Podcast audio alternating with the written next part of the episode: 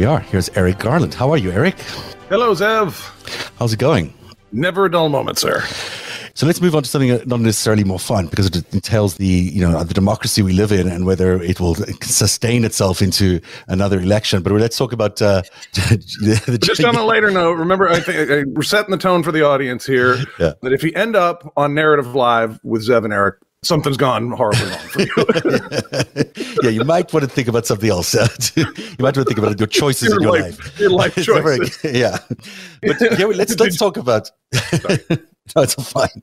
I need to laugh after that segment. Was, it's so hard to cover this Ukraine story because you're constantly. And the dog. I love the dog because I'm sending. We, you know, a lot of people are telling me they jump on Twitter, they jump on social media, and there they just shut it right down because you know there's the real time images of war, and yeah. uh, it's hard. And you know, it's like a dog that saves people. This, you know, the yeah. little images of happiness and that uh, human spirit that will not be crushed. And the yeah, dog. So proud of it. He's so happy. Patron, it means ammo. I didn't know the patron means ammo, but it's a good uh, cartridge. Yeah, cartridge, like a yeah, a, yeah, for weapon. Sure. Yeah. So we've been doing on the show for the last few weeks a series called Command and Control. We've been looking at how in charge was Donald Trump really on January the 6th? Like, was he really calling the shots? And there's an increasing number of evidential points, facts, and other things that point to him actually being quite in control in the months and weeks leading up to it, but also on the day. And just some of the things we've discussed in the last few weeks is obviously a lot more than, than I'm about to show you here. But the key evidence that we showed you two weeks ago was the Ginni Thomas texts, you know, those texts from the wife of Clarence Thomas, which to Mark Meadows, which, you know, seemed to me like though they were you know, cooperating in a coup attempt to overthrow the government, or at least she was encouraging him to do so. That's what I took away from that particular exchange of text messages. But we also last week spoke about the seven and a half missing hours of logs. You know, these are the call logs that are missing from the presidential call logs. Seven and a half hours, a long time. We were suggesting that maybe he was in the White House, but not quite in the Oval Office. Maybe in the Operations Center, the Presidential Operations Center, where he could have met with some of the other collaborators in the coup plot who were just across the street at the I was going to get it wrong the Willard Hotel. So that's the, the thing. Other thing we were talking about last week. Now come along these new batches of texts from Mike Lee, and we're going to, we're going to discuss some of that today. But there's also these new batches of texts from uh, Stewart Rhodes, the leader of the Oath Keepers, and it does seem to all add up to a mm-hmm. pretty convincing story that Donald Trump is made the choices, made every single choice necessary to be the ringleader of an attempt to overthrow the will of the people during an election and act, you know, that there's, he is the guy who is at the center of all of this.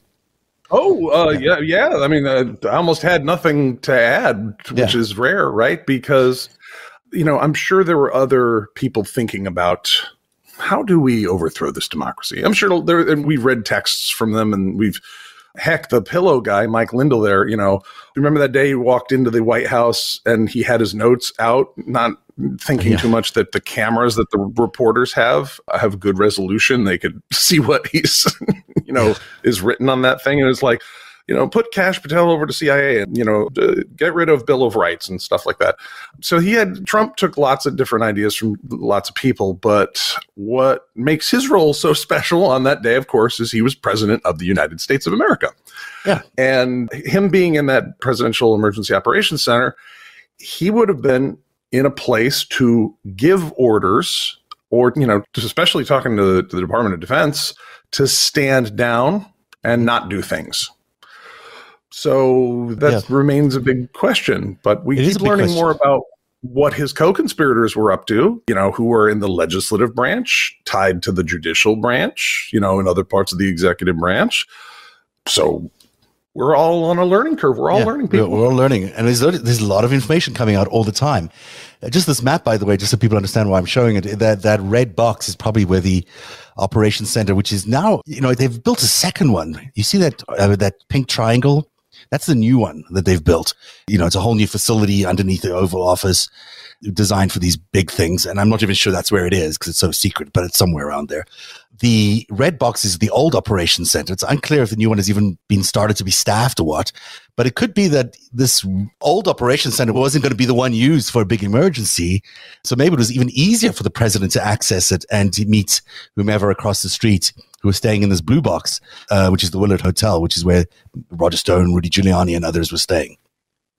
Okay, so if you look at where the your teal meets your red line there yeah. in the East Wing, the operations center is like straight underground from right. there. Right. According to the maps I've seen, how far does it go out? Look, there's you know, there's a lot going on in that part of the world, and you know, it's classified. it's a good thing we don't know all this information. We do know that this yellow box exists. This is the official secret exit to the White House. It's just they call it now an unmarked exit because it's no longer that secret. But this is there is a way out of the White House under the through this tunnel that takes you to H Street, we were supposing that maybe there's one that mm-hmm. connects mm-hmm. the tunnel under the Willard Hotel to that tunnel, and maybe you could also get from the Willard Hotel to the Treasury and then through to the White House unnoticed, where you could have meetings. Who knows? We'll find out in the next few days or weeks where where Donald Trump really was on that day. I found this great clip though, and I've held on to it. You know, sometimes I find a clip and I'm like, I'm going to keep this one in the bank I'm going to need it one day because I'm sure he's lying.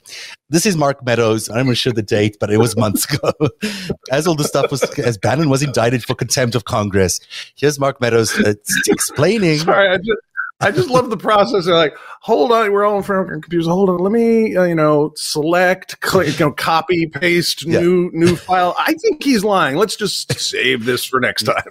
and really, it's plain that he is, because here he is saying, "Well, that obviously that's not the case. Uh, in fact, I've told them that, to my knowledge, no one uh, in the West Wing had any advance knowledge of what was going to happen on January 6th in terms of a breach of security. Additionally, uh, a number of things that took took place uh, actually would not go towards uh, supporting that narrative. Well, that ain't true. We know that that's just not true. We know that people in the White House knew exactly what was going on on that day and knew well in advance. Also, we're kind of, you know, since, and it's great you got the map up because we're yeah. doing some DC geography here. There, sometimes these guys telling themselves a little bit. I wonder if he was trying to be clever by half. They're like, no one in the West Wing knew what was going on oh. that day because they were on the other side of the. Like, it could be. It could be he was trying that. But you know, truthfully, it is Mark Meadows knew exactly what was going on, and these text messages between him and and Mike Lee are just like, I mean, they're just very revealing. So in some ways, they tell a good story for Mark Meadows because it does seem like Mike Lee and Mark Meadows were working on a different path. You know, there were two ways to overthrow an election. And I guess they thought there were two ways. There was one way which they was these uh, false slate of electors that could be submitted by the different states. Now, there'd have to normally be really a second slate of electors, not like some imagined second slate, but nevertheless, the GOP and the Senator, Mr. Lee over there, decided that they could get these people, these ordinary people, to decide that the slate of electors that were sent there based on the will of the people were not actually the will of the people. And they were going to replace them with this new slate of electors. And there is some constitutional ground. It's shaky, but it is constitutional ground where you could question an election based on, you know, a, a second slate of electors are showing up. It's not a common thing. It's obviously never happened in American history but it is worrying people because it might happen in the future. And this is why there's so much consternation about this attempt by the Republicans to make sure that any election that they don't win in the future will be contested on a state level because this is their plan. Their plan is to reject any election they don't win going forward. And that's why this is quite serious. So Mike Lee was the one sort of promoting that theory. There must have been other people in Donald Trump's ear during that period of time suggesting that the vice president also could do that. The vice president also had a role in overturning the elections because he was handling the proceedings of counting the elections. This is also untrue. No one believes that. But somehow Donald Trump learned to believe that. Yeah, well, there is, I believe, some language, and you know, is it the Twelfth Amendment? It's it's in the Constitution somewhere that says, and the vice president. I think this is the, the language. The vice president shall then you know, sanctify and put in the votes. And, you know, the legal argument, I mean, that doesn't leave any room. And I believe Pat Cipollone and Mike Pence's general counsel and all the other attorneys uh, not all the other attorneys. I think Eastman was an attorney who was like, no, we could do it this way. And the rest of them are like, are you insane? No, no one will. No, no, no, no. Yep. But, but they're like, well, but what if we tried? you know? Well, this is the thing. I mean, there were so many people, even before the elections, making such an attempt to try and overturn the elections because they knew he was going to lose that these these text messages are just quite revealing. Now, the first few are not really worthy of us going through in too much detail, but they are essentially Meadows and Mike Lee, you know, discussing that they are planning to overthrow the election going forward.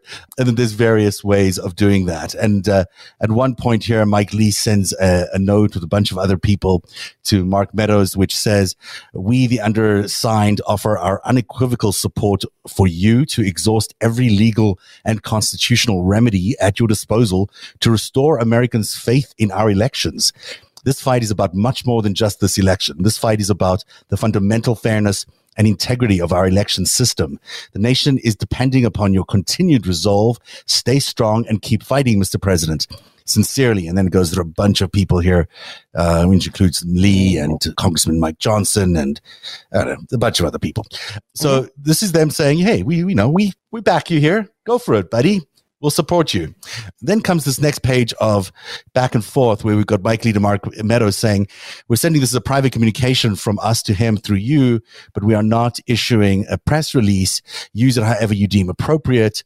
And if it's helpful to you for you to leak it, feel free to do so. Mark Meadows responds with a question mark, question mark. Question. Mike Lee responds, Sidney Powell is saying that she needs to get in to see the president, but she's being kept away from him. Apparently, she has a strategy to keep things alive and put several states back in play. Can you help her get in? It was at the president's request that Sidney has been working on a strategy and has been trying to get in to see him, but she's been kept out. And then from Mike Lee to Mark Meadows, he gives her the, Powell's email address and phone number. So this is interesting that it was, you know, Mike Lee, who is the champion of Sidney Powell's efforts, which is surprising to me. I didn't expect him to be the guy pushing her and pushing her into the White House, even though her strategies turned out to be like way off base. Well, and before that, she was Mike Flynn's attorney trying yes. to get him off of, you know, before Trump just went ahead and pardoned him. You know, so Mike Lee's pretty tied to Mike Flynn. You would think so. You'd think that there's some sort of connection there because it does seem like that whole crowd, they did get to see her. They did get to see the president at least on uh, December 18th, if I recall correctly. Flynn and Powell and who else was there? I may have even been some congressional leaders from state senates or state congressional leaders, I should say, present there as well. I'm not sure who else was there. I don't know if I know Meadows was there, but I don't know if Mike Lee was present at that meeting. But it does seem they got in. You know, on December 18th, that's where they got the approval for the plan for January the 6th. That's how we know that that happened. So, you know, it's interesting that they were coordinating this with Sidney as early as November. I mean, just think about those how are early that's was. Four days after the election, and they were just getting around to calling some states because there things were slow, yeah. and so much has happened. We kind of forget, like the, you know, COVID, you know, was all over the place. Things were shut down, which made voting hard. So you had, you know, mail in ballots. And of course, you had Louis DeJoy, who's, you know, messed up the post office, which we covered on yeah, narrative. So much. And, so four days, that was four days after the election. It like, I believe even the TV news, it wasn't quite like, they're like, well, Biden pretty much won. They didn't, yeah. it wasn't like normal, like, boom. No, they were still afraid to make the final call. So, you know, meanwhile, we now know that in those days there was this uh, turf war going on as well between Mike Lee and Ted Cruz and our friend Josh Hawley, because in this particular set of exchanges, Mike Lee's uh, telling Mark Meadows that he has grave concerns with the way his friend Ted is going about this effort. And I presume his friend Ted is Ted Cruz, because I can't imagine who else it would be. Uh, he says this will not inure to the benefit of the president. Everything changes, of course, if the swing states submit competing slates of electors pursuant to the state law.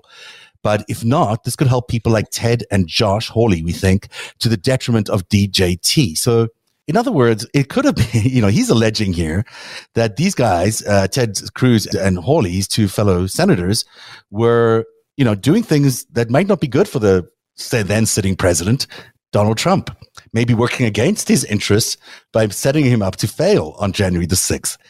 Well, that's interesting too, because who knew? I bet you that the former president, Donald Trump, would not take kindly to knowing that Josh Hawley and Ted Cruz were stabbing him in the back with their plan, which is what Mike Lee seems to be insinuating here. Yeah, but and it's weird because Senator Hawley and Senator Cruz both seemed very, very excited about the whole overthrow the democracy thing mm-hmm. on that mm-hmm. day. Yeah, so interesting that they may have been pushing a an agenda that would have gotten Mr. Trump in trouble. This goes on to say, I don't think the president is grasping the distinction between what we can do and what he would like us to do nor do I think he's grasping the distinction between what certain members are saying that sound like they could help him, but would really hurt him. He's got a very real opportunity to win in 2024. That opportunity could be harmed in multiple ways by this effort. From Mike Lee to Mike Meadows, then again, all of this could change if the states in question certified Trump electors pursuant to the state law.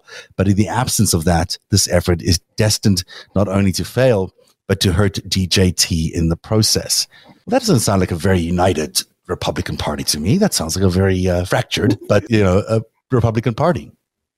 You know, all political regimes and parties are coalitions uh, mm-hmm. uh, that have of people of different interests, and they're you know they're human beings who have the things that they want over other people. Self-interest i guess. So that's not surprising. What's what makes this dynamic so interesting is that they all want to overthrow the democracy in their own unique way so we get to learn about the flora and fauna of each kind of traitor yeah Moving, they, yeah. they, they, are able to overthrow the government so they can win, is basically what they want for themselves. They'll overthrow democracy yes. if it turns out that they get to win. That's the lesson from these text messages.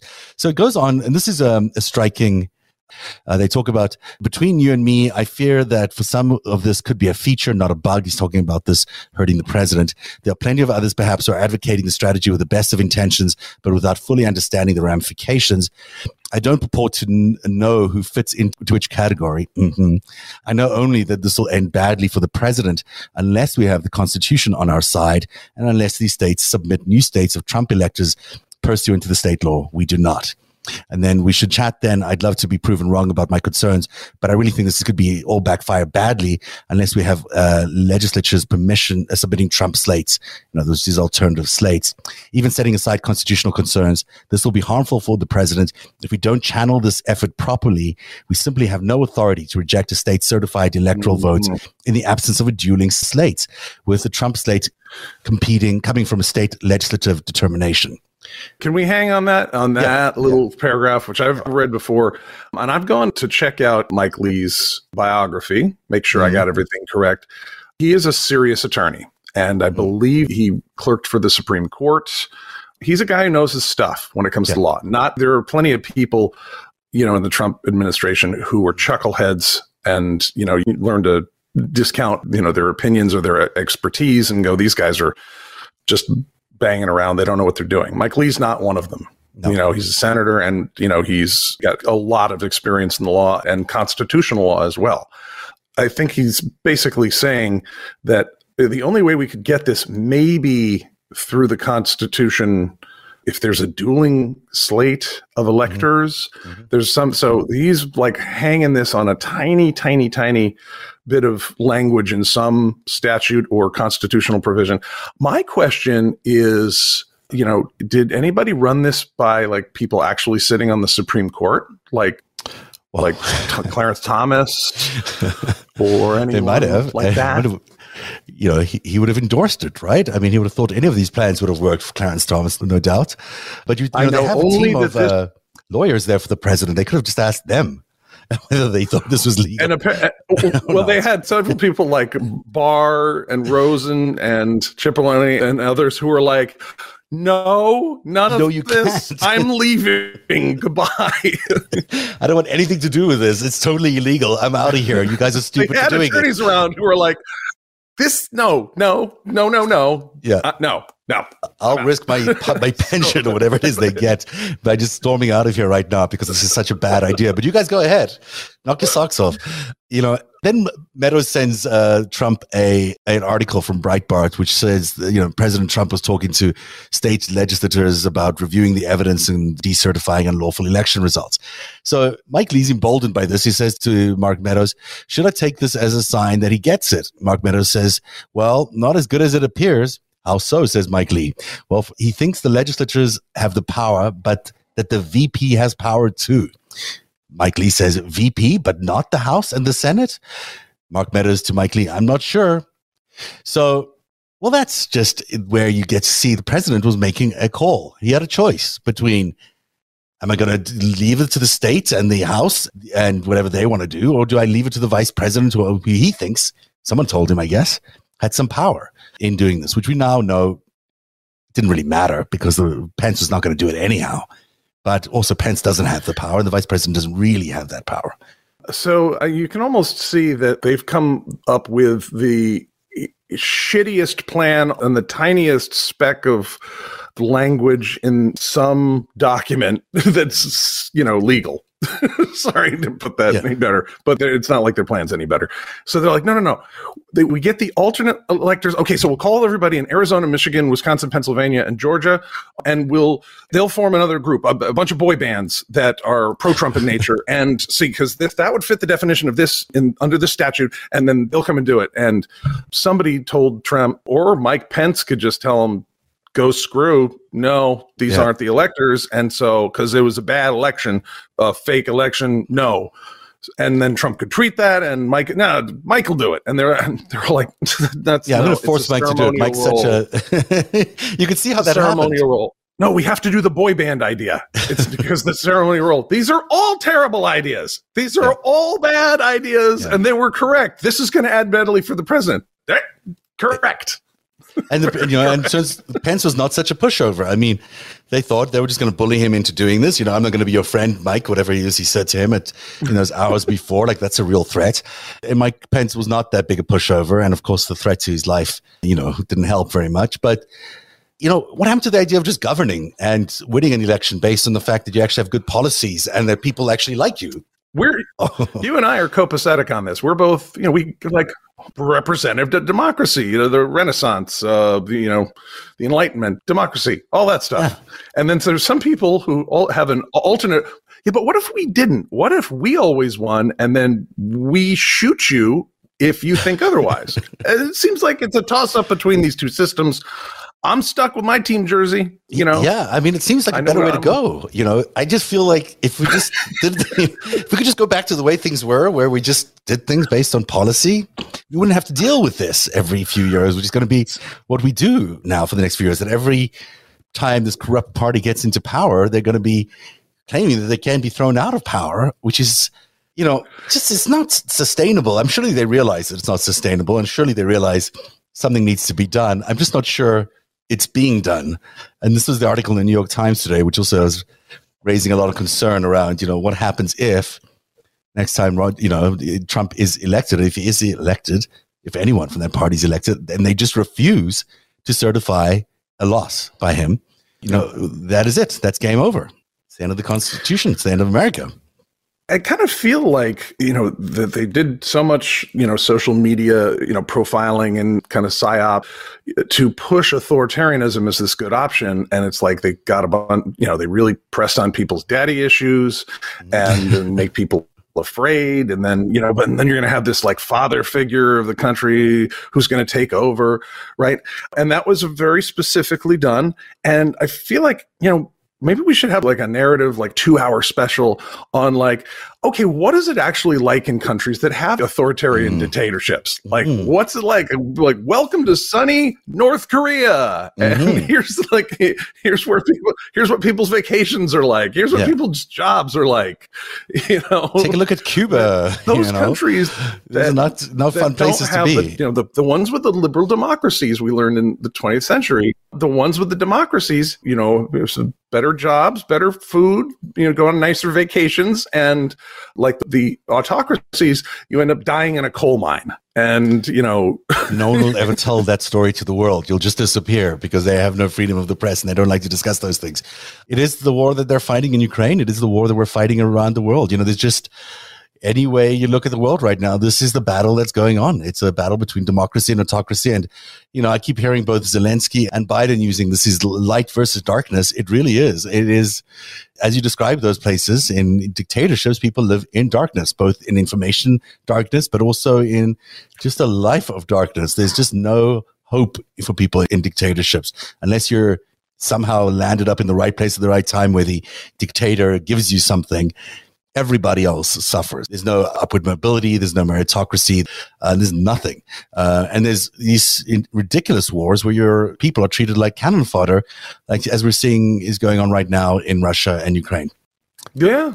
And, you know, then, well, so, I, I like our system better. And it's hard to say that if you know America's history and you know how messy democracy is, it's hard to say anything, you know, truly good or enthusiastic. It, a lot of it sucks but not compared to these alternatives. The democracy can be messy, but it can also achieve incredible things. And I think it does time and time and time again. So. And, and, here's what I would want to sell to the people who might be in favor of Trump, in favor of that judge. Here's the thing you really don't like what that judge did. You know, there's things that I, you know, don't like about some of this.